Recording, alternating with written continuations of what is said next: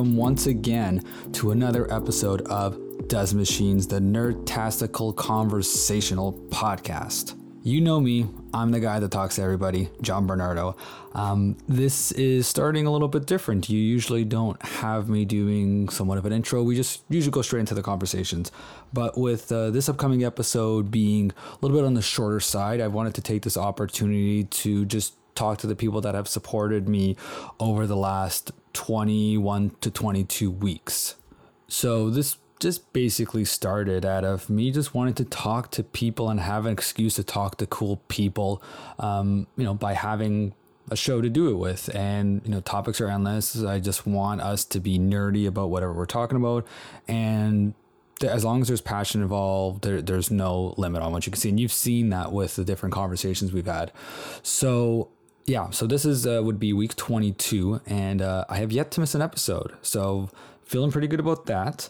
Um, I've also just released last Wednesday uh, a limited run series podcast with one of my previous guests, Josh Delaney, uh, the back the backlog episode, where we are. It's called the Endless Obsession and we are going through every album from the progressive metal band Between the Buried and Me, uh, which is one of my all time favorite bands. So we're listening to each album and dissecting it every episode. So that's something, uh, it's been a lot of fun. Josh has been, you know, we have this chemistry that we never knew we would have together. So it's just been blowing up. Uh, you know, people are loving this show, and and I hope people that listen to that show come here. And I hope if you have any interest in that band, you go over there and check it out. Just search for the Endless Obsession on your podcast service of choice. I will link it here in the note description. And um, that's really all I wanted to say. Thank you so much. Uh, if you want to go on any of your podcast platforms and just throw a review one star, two star, three star, four star, five star, doesn't matter. Uh, remember to follow uh, me on Instagram at Does Machines and on Twitter at John S. Bernardo. So here we are again with Mr. Kevin Eastman, the co creator of the Ninja Turtles. I was given another opportunity to speak to him, uh, a part two, if you will, and I couldn't pass up that offer. Uh, Kevin is one of the most genuine people I've spoken to in the in this industry. Not that I've spoken to that many, but um, one of the most genuine people I've met. You know, he's always been. Uh, someone I've looked up to just because of who what he created. Uh, you know, I love the turtles, and it's always a pleasure to talk to him. He is so easy to talk to. You don't feel like you're ever in his way or wasting his time. He enjoys talking with people who are passionate um, about turtles and and everything about his career. And it's been a hell of a career. Um, I definitely feel like I got some interesting information out of Kevin on this episode. And I really feel like you're to need to listen to it to catch those things. I don't want to give it away too early, but check it out. Um, there are some visual things that you will be missing in the audio version of this because it was we did have a video interview i will put up the video version on the instagram page uh, at some point in the next week or two so stay tuned for that uh, we pointed out the vintage puzzle that I got. Uh, we were talking about the NECA figures, McFarlane figures, all, all this kind of stuff. The, the guy loves his freaking toys, um, and, and, I I love I love his all the toys and all the stories he's creating too. What else is new? Um, yeah, I made a TikTok because I just want to make stupid videos. I don't do a lot of stuff on there, but uh, you can find that at does underscore machines on TikTok. It's it's um I'm a freaking loser on that. I just obtained the Red Ranger helmet uh, from the Mighty Morphin Power Rangers, and it is one of my favorite little nerdy things I have to add to my collection. Um, book wise, I am finally taking the plunge on Akira. Um, I'm reading volume one, halfway through it. I'm hoping to finish it by this week. It's something I've been putting off for a while, uh, and I picked up some other books too. Um, I got Monsters, which I've heard is amazing. It's a sort of like a political uh, drama, and it's from what I heard, it was a rejected story from Marvel. Uh, I got Fist of the North Star, um, uh, which is apparently really good. I haven't read it yet. And along with some other manga, I got um, the remaining volumes of The Way of the House Husband. You remember that episode where we talked about that? Uh, that was a blast, so I had to pick those up. And I got um, Delicious in Dungeons, which I heard was Dungeons and Dragons, but what they find, they eat. Uh, that that's pretty cool. Um, yeah, so I don't know, man. There's just it, it's been surreal again, thank you guys for listening. I don't want to keep blabbing on. I talked to Kevin Eastman a few days ago from this recording, and yes, like I said earlier, I love talking to Kevin Eastman. I will talk to him any chance I get. So, if you like turtles, if you like comic books, if you like cool guys, you're going to like this episode. So, this is me and Kevin Eastman, part two Secret of the Ooze.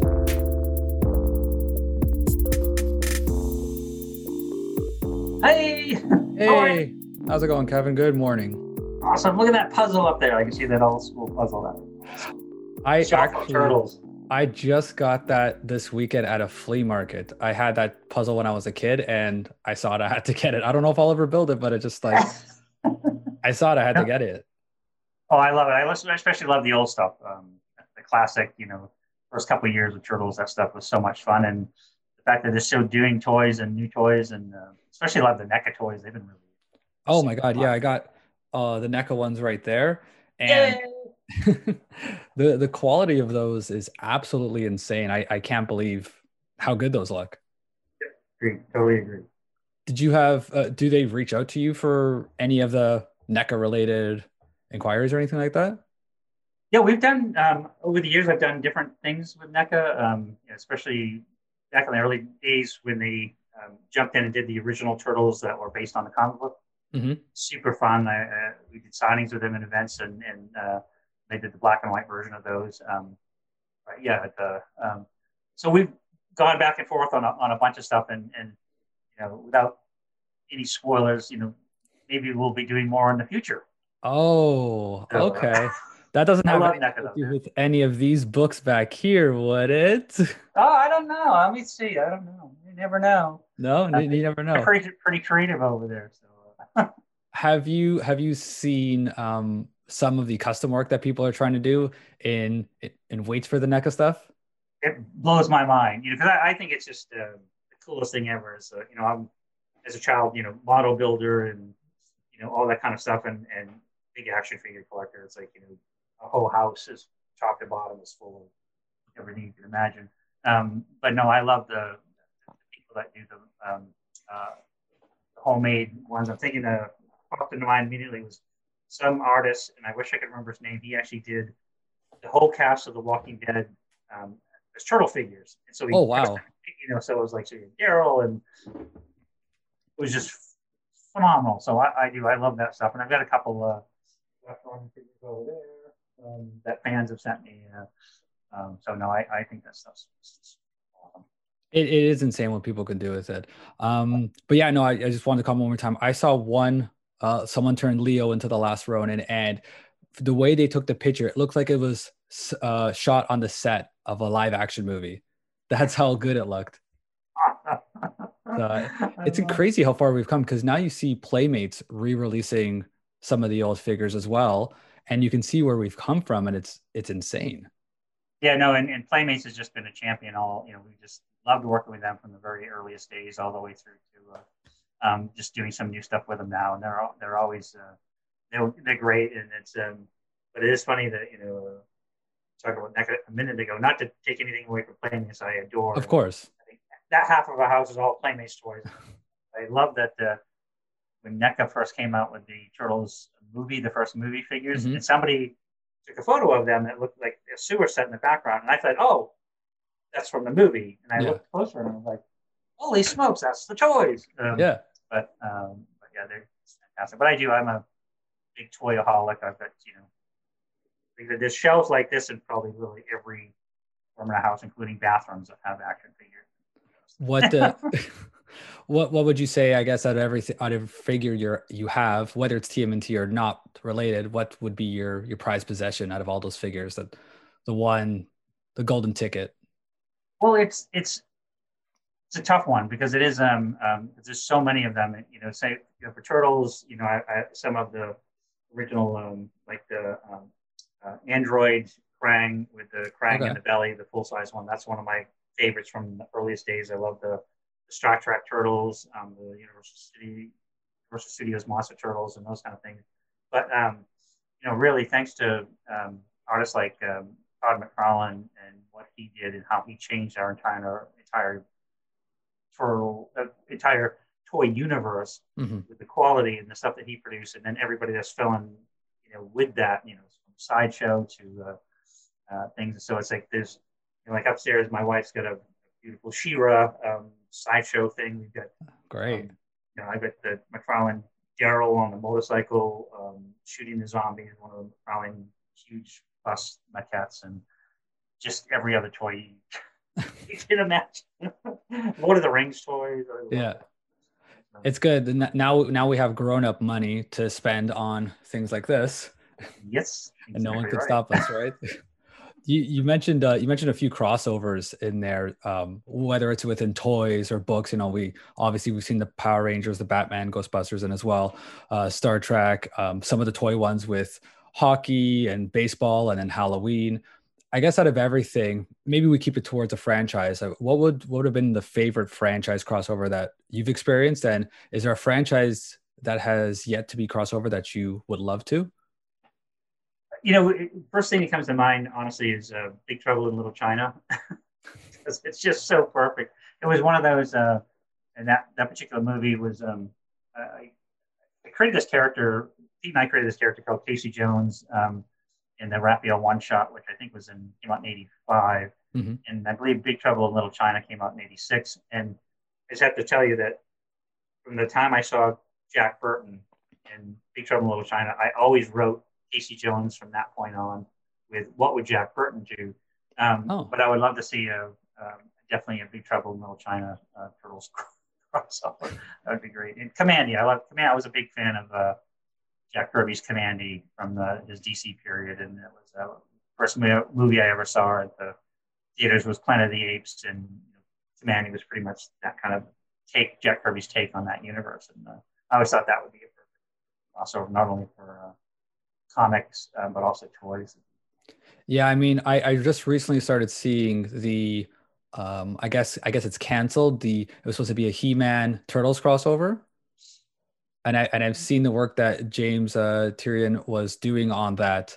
Uh, it's it's insane, like what Fantastic. they what they showed Shredder uh, mixing with Skeletor, and I I don't remember which turtle it was, but mixing with the He Man powers.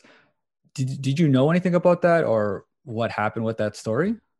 I'm not sure what happened um, behind the scenes. I know that there was um, both because I'm a huge, huge, huge James uh, Tynion fan, and and of course Freddie Williams is my good buddy. We share the same birthday, um, which is awesome.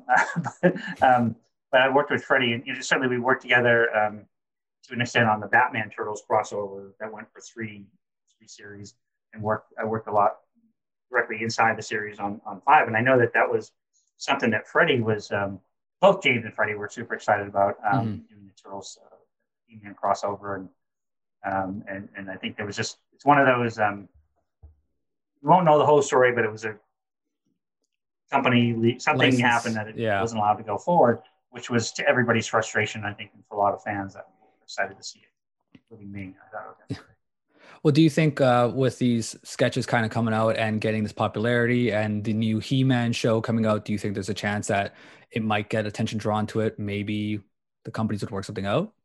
That, that could be that could be that's very possible, and, and I think that sometimes, um, like you hit the nail on the head, is sometimes if they're launching a new series like the new Netflix um, series uh, with He-Man and, and, that stuff, sometimes they sort of mm-hmm. go like, well, let's put some of these other things on pause and sort of put the focus on this series. So that might have had a big factor because certainly the timeliness would be right where um, you know it takes a couple of years to to produce the material. Of course. Show. So maybe that, that would be something that we could circle back to. And I hope they I hope they do because I know uh, Freddie's very passionate. Both James and Freddie are very passionate. I'd like to see that. Uh, yeah. Yeah, and their work on the Batman Turtle series. First off, I never knew a more perfect pairing of two franchises, and that that, that first one alone uh, was, was great. Is do you do you think that they're going to continue more in that universe, continue to grow that? Because I feel like that's really popping. Well, it was it was awesome. I think that they even they were surprised. We were all thrilled mm-hmm. that the first one happened, and everybody was even more thrilled and surprised by the um, fan response to it, and allowed us to do the second one, and then that again popularity allowed us to do the third one. And so I thought um, uh, James, especially as the, the, the main creative um, spearhead of all this stuff, put a put a nice bow on top of the three series. Um, whether it'll continue, I, I, I don't think so. Um, mm-hmm. It'd be fun, but I think uh, it was such a great run, and I had such a really enjoyed the series. And I did the first couple covers for series one. I thought I was getting pumped, like they're actually going to put my cover characters I co-created with Batman on the cover. There's gonna yeah. be, you know, I was like, this huge Batman. But you know, uh, uh, Daredevil number one, Batman certainly number two of my mm-hmm. favorite all-time comic characters. So it was, it was quite a quite a geek out moment for me. it's and it's great at this far into your career that you can still have those moments. I mean, I'm I'm sure you're humble about it all, but it's insane to think like you've seen how big this franchise that you and Peter created is. So being able to geek out like that, I'm I'm sure it does not get lost on you.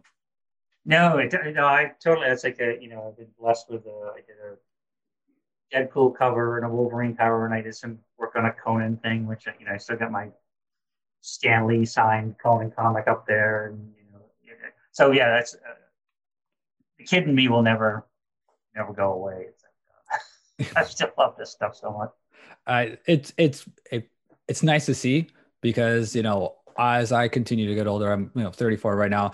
I'm never letting go of this stuff. You know, this is it's kind of created me who I am. You know, my my passions, everything. You know, a lot of things fall behind these, and it, it's a different time now than it was uh, for my parents and their parents. Right? These these type of cultures are a little bit more appreciated.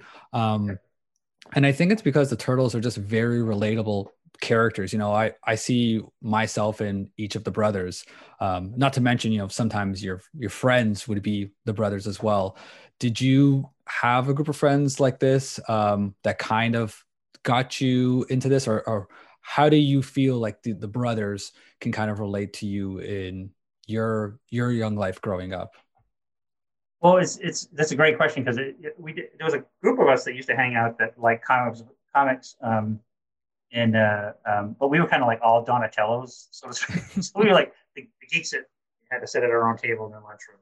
So back when being a geek wasn't you know wasn't as uh, okay. Yeah. Sure, as it is now.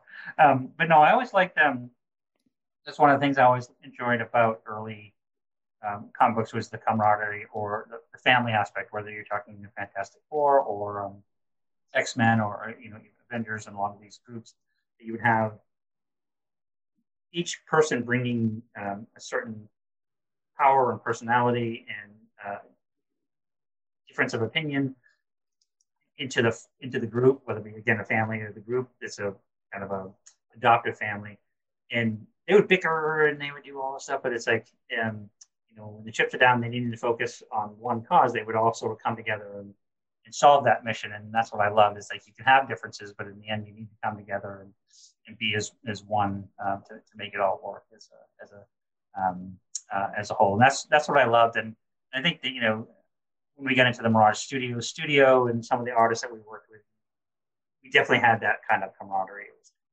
guys were also brought great ideas to the table, and we may not uh, always agree, but it was always a, a good time we had. So. Yeah, and then seeing all the, the people that you guys have collaborated with over the 30 plus years has definitely been amazing to see. Um, I know we're I know we got to wrap this up, so I just want to throw in uh, at least one last Ronin question because you know sure. that's what's that's what's happening right now. Um, and there is so much I want to ask, but I can't get answered. Um, so I, would, I guess I would say um, a lot of the stuff that Ben has been doing great work on on on the artwork in there. I've noticed in the last issue we had a little cameo from you and Peter. Are there any other? Are there any other things that we may have missed, or other little uh, nods uh, to to the to the classics um, that you've appreciated, that caught you off guard, that you loved? Um, you know, it's been what's been great about the the whole last Ronin series, and you know, definitely we'll, you know, um, even though we have to um, move on uh, and as far as this interview goes, come back at the end of the year after we get issue five out, and we'll have a more detailed conversation. Um, yes. But there are cameos and there are um, Easter eggs, and there's things throughout the whole series, and I've been super thrilled to see the different things that fans have spotted, and it's still mm-hmm. kind of cool that the things that they haven't spotted yet.